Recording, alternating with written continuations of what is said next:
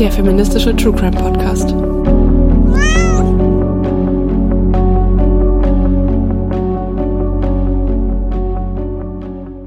Hallo und herzlich willkommen zu einer neuen Folge unseres Formats Crimes and Cats Shorts. Hier werden wir abseits von True Crime über feministische Themen sprechen und über aktuelle Weltgeschehnisse diskutieren. Ich bin Franzi. Und ich bin Izzy. Heute, wie ihr vielleicht schon im Titel gelesen habt, werden wir über Geschlechterungerechtigkeiten in der Medizin sprechen oder auch dem Gender Data Gap.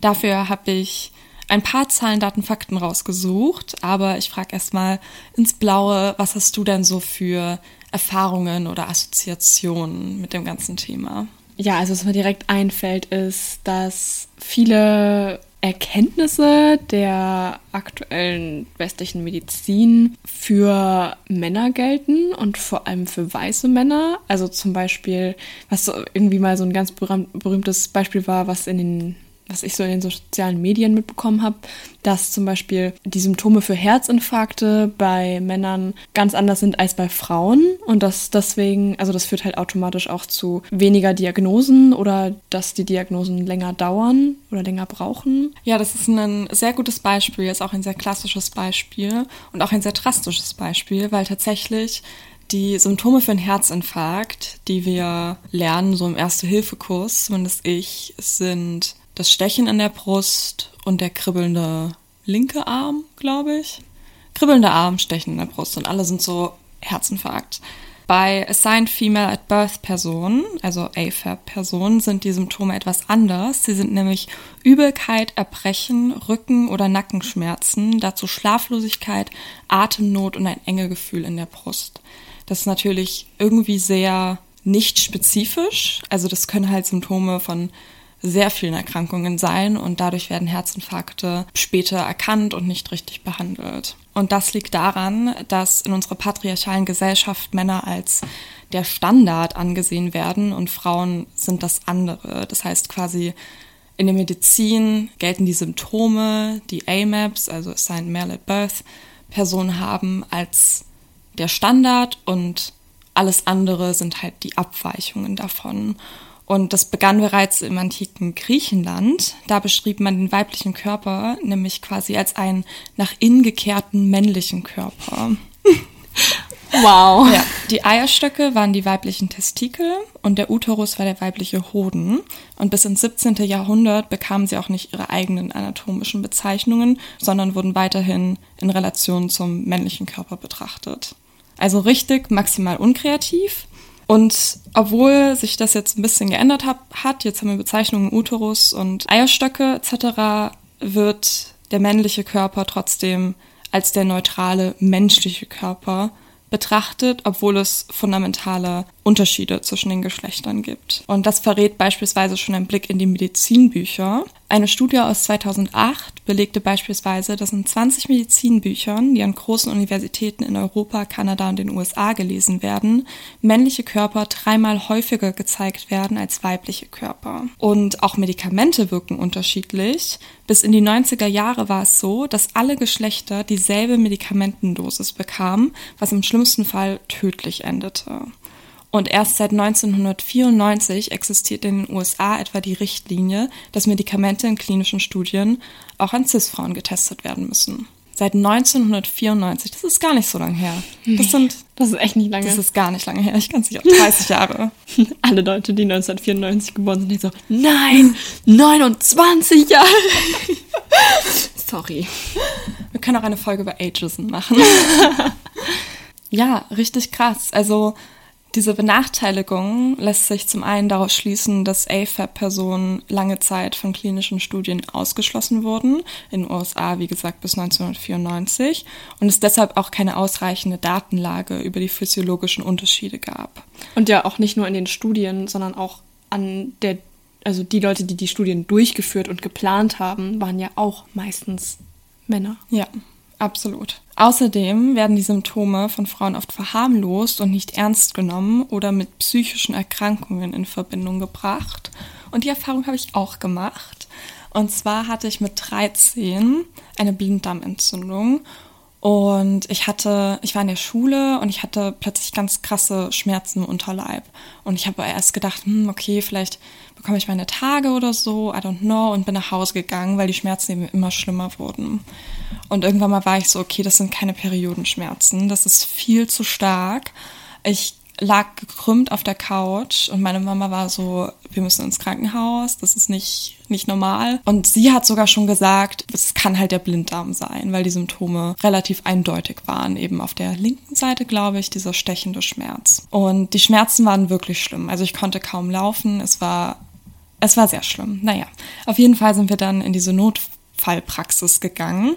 Und der Arzt hat mich abgetastet und hat mich irgendwie auf einem Bein springen lassen oder irgendwie... irgendwie sowas, so komische Übungen machen lassen und hat dann festgestellt, es ist keine Blinddarmentzündung, ich habe einfach nur Periodenschmerzen. Und ich war so, nee, also ich habe meine Tage gerade gar nicht und ich weiß ja auch, wie Periodenschmerzen sich anfühlen und das ist es nicht. Und er war so, ja, aber das sind Zwischenblutungen, nur weil du jetzt gerade deine Tage nicht hast, das ist normal, auch in deinem Alter, das ist noch unregelmäßig und so. Vermute ich dann von dir, mit dreizehn überhaupt mit einem Arzt, also mit so einem, das ist ja schon irgendwie eine autoritärere Person ja. oder autoritäre Person zu diskutieren. Also Props Danke. An dreizehnjährige Franzi. Ich war damals schon Feministin.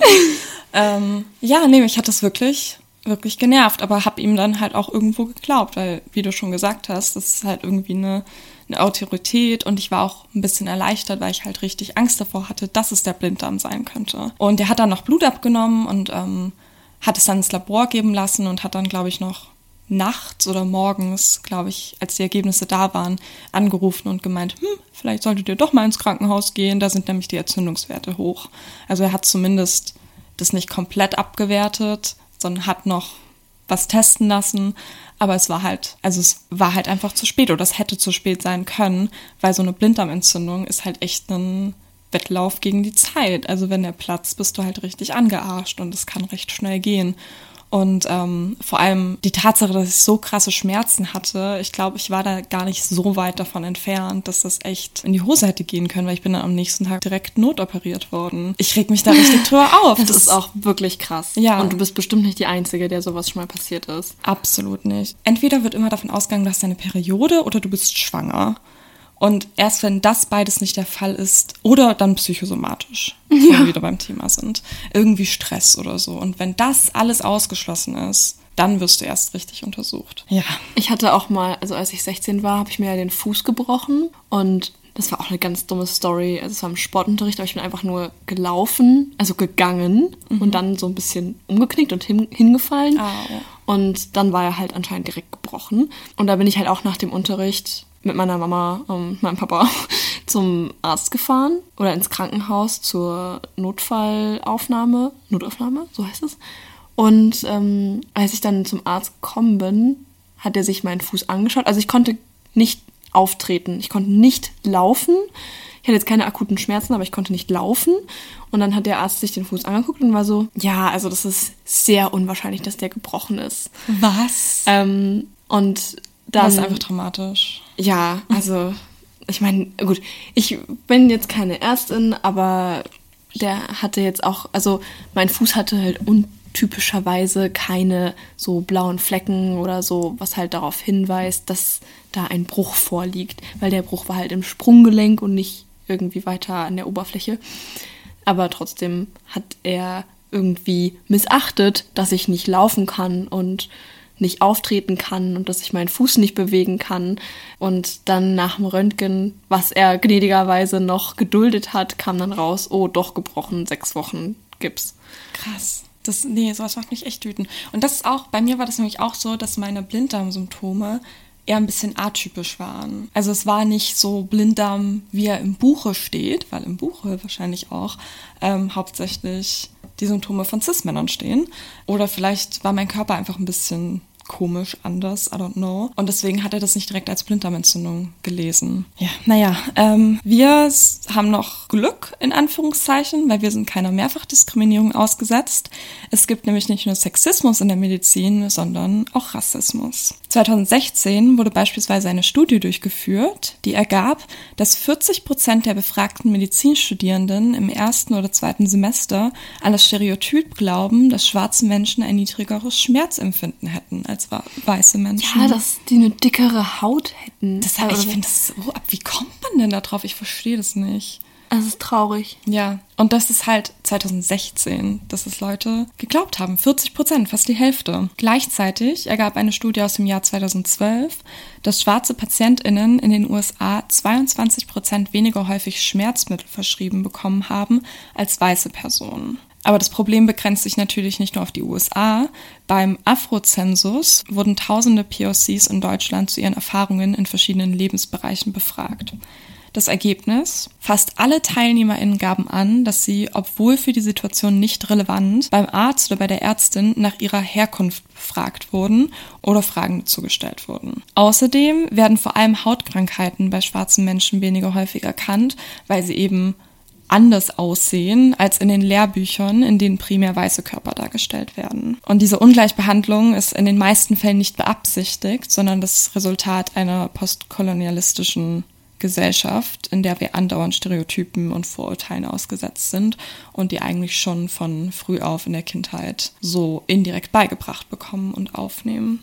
Und die muss man aktiv entlernen. Naja, aber es gibt auch gute Neuigkeiten. Ab dem Jahr zweitausendfünfundzwanzig soll in Deutschland eine neue Approbationsordnung gelten, die geschlechtsspezifische Unterschiede in den Lehrplänen des Medizinstudiums verankert, denn bisher steht es nicht auf dem Lehrplan. Es gibt ja keine Verpflichtung, Seminare zu gendersensiblen Themen zu besuchen. Aber das soll sich jetzt ändern, hoffentlich. Aber was, also das wird natürlich nicht eine hundertachtzig Grad Wende mit sich bringen und der Rassismus und Sexismus und die Transphobie in der Medizin wird dadurch auch nicht abgeschafft werden von jetzt auf gleich. Es ist natürlich irgendwo nichts Neues. Also für mich. Nein, das ist einfach so aufgeklärt. Ähm, ja, also nee, ich bin wie immer geschockt, dass die Datenlagen auch unsere, eigene, unsere eigenen Erfahrungen und unser eigenes Empfinden belegen, also was den Sexismus angeht oder die Diskriminierung gegenüber Cis-Frauen. Und ich bin einfach enttäuscht von der Medizin, wie lange sich das auch schon hält. Also das, ja, wir haben zweitausenddreiundzwanzig und oh, in zwei Jahren könnte man auch mal damit anfangen, in der Medizin ein System zu lernen, was nicht auf der Binarität im Geschlechtersystem aufbaut. Und ja, das ist, aber ich kenne halt auch den Struggle, das oder habe schon von dem Struggle gehört, dass es in der Forschung und in der Lehre immer sehr lange dauert, also gerade wegen des bürokratischen Aufwands, ähm, irgendwelche neuen Theorien voranzubringen und dass es dann wirklich halt so ein Ding von Jahren ist. Aber ja, ich finde es trotzdem traurig, dass es da jetzt nicht schon in den letzten zehn oder zwanzig Jahren oder dreißig Jahren Leute gab oder Fortschritte gab, sondern dass es halt jetzt erst in zwei Jahren ist, zweitausendfünfundzwanzig. Also sorry, aber B P O C und Transpersonen existieren nicht erst seit gestern ja. Und auch nicht erst seit dreißig Jahren. Und das, ja, nee, das macht mich auch wütend. Ja, voll. Rothaarige Personen werden in der Medizin übrigens auch diskriminiert. Oh, oh mein Gott. Weil die brauchen mehr Anästhetikum während einer Operation als Menschen ohne rote Haare, wegen irgendwie dem Gen. Auch schon so oft gelesen, dass rothaarige Personen eine niedrigere Schmerzgrenze oder Schmerztoleranz haben sollen. Aber manchmal habe ich auch Umgekehrtes gelesen. Also es waren jetzt nie professionelle Studien, das war dann sowas wie faktastisch oder sowas, was natürlich keine seriöse Quelle ist. Aber das würde das unterstützen oder belegen, dass wir eine niedrigere Schmerzgrenze haben und es würde auch mein eigenes Empfinden ja. belegen. Ja, Ja, voll. Aber gut, ich kann das, man kann das ja ganz schlecht be- vergleichen, so Schmerzempfinden ja. mit anderen Menschen. Aber Narkose ist auf jeden Fall, ähm, also das Narkosemittel, die Menge des Narkosemittels ist auf jeden Fall messbar. Ja, ich habe das auf TikTok zuerst gesehen. ähm, Eine andere seriöse Quelle. Aber ich habe es halt auch in Studien gelesen und so. Ja, ja. Das hat mir, also ich fand das irgendwie schockierend. Ja, dass allein die Tatsache, dass deine Haare rot sind, irgendwas Medizinisches ändert, außer dein Aussehen. Ja. Okay, gut, damit kommt, geht ja auch einher, dass man eine hellere Haut hat oder tendenziell und ich glaube... Und schneller friert. Was? Ja. Nein.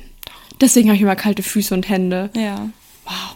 Das ist auch so ein Ding, wo, ähm, wo die Geschlechter benachteiligt werden. Und zwar frieren wir beispielsweise deutlich schneller und auch andere Cis-Frauen und A F A B-Personen einfach wegen unserer Physiologie. Und trotzdem werden die Temperaturen in öffentlichen Gebäuden an den Körpern von Cis-Männern und A M A B-Personen angepasst. Deswegen, und die brauchen eben eine geringere Temperatur. Mhm. Und deswegen, wenn wir es als kalt empfinden, ist es für die meisten Männer angenehm. Und ich weiß nicht, wie es dir geht, aber ich friere sehr oft in öffentlichen Gebäuden. Und generell, ich friere sehr oft. Und das liegt, das ist systematisch. Ja, aber ich habe auch das Gefühl, ich habe, also ziehe eigentlich von November bis März meine, nur meine drei dicksten Pullover an. Und Nils nicht. Ja, voll. Nils zieht gar keine Pullover an. Voll. Ich habe auch, wenn, also Tal und ich haben immer so einen kleinen Wettkampf im Winter, weil ich immer die Heizung aufdrehen will und Tal nicht. Und ich bin dann so, du bist sexistisch, wenn du die Heizung nicht anmachst. Du bist misogyn. Du musst anerkennen, dass mir generell kälter ist als dir. Ich habe ein anderes Kälteempfinden. Ja. Ja, das kann ich schon nachvollziehen. Und damit gewinne ich meistens. Ja. Und ich meine, das kann ja auch voll den langen Rattenschwanz mit sich ziehen. Wenn es kälter ist, dann kann man sich eher erkälten. Man oder kann man sich schlechter konzentrieren. Man fühlt sich viel unwohler. Gut, ich weiß jetzt nicht, wenn einem wärmer ist, also zu warm, aber wenn man es ein bisschen wärmer macht, dann fangen ja jetzt auch nicht alle Männer an zu schwitzen. Ja. Und, alle und außerdem, warum sollten, warum sollten wir uncomfortable sein? Also wenn eine Personengruppe uncomfortable sein muss, warum, warum wir? Okay, wir sind jetzt sehr vom Thema abgekommen irgendwie. Ja, es geht gar nicht um Gender Data Bias. Nee, wie ist das? Gender Data Gap. Es geht gar nicht um Gender Data Gap in der Medizin, sondern um Kälteempfinden. Und wer die Heizung hochdrehen darf. Ja, also der Gender Data Gap, den gibt es nicht nur in der Medizin, sondern den, den gibt es auch in ganz vielen anderen Bereichen. Aber darüber werden wir in einer nächsten Folge sprechen. Ja, ich glaube, das war's jetzt, oder? Ja, wenn euch die Folge gefallen hat, dann gebt gerne fünf Sterne bei Spotify oder bei allen anderen Podcast-Anbietern, wo ihr gerade hört. Äh, und folgt uns auf Instagram. Dort heißen wir crimes dot and dot cats. Und empfiehlt uns gerne weiter. Dann bis zum nächsten Mal. Tschüss.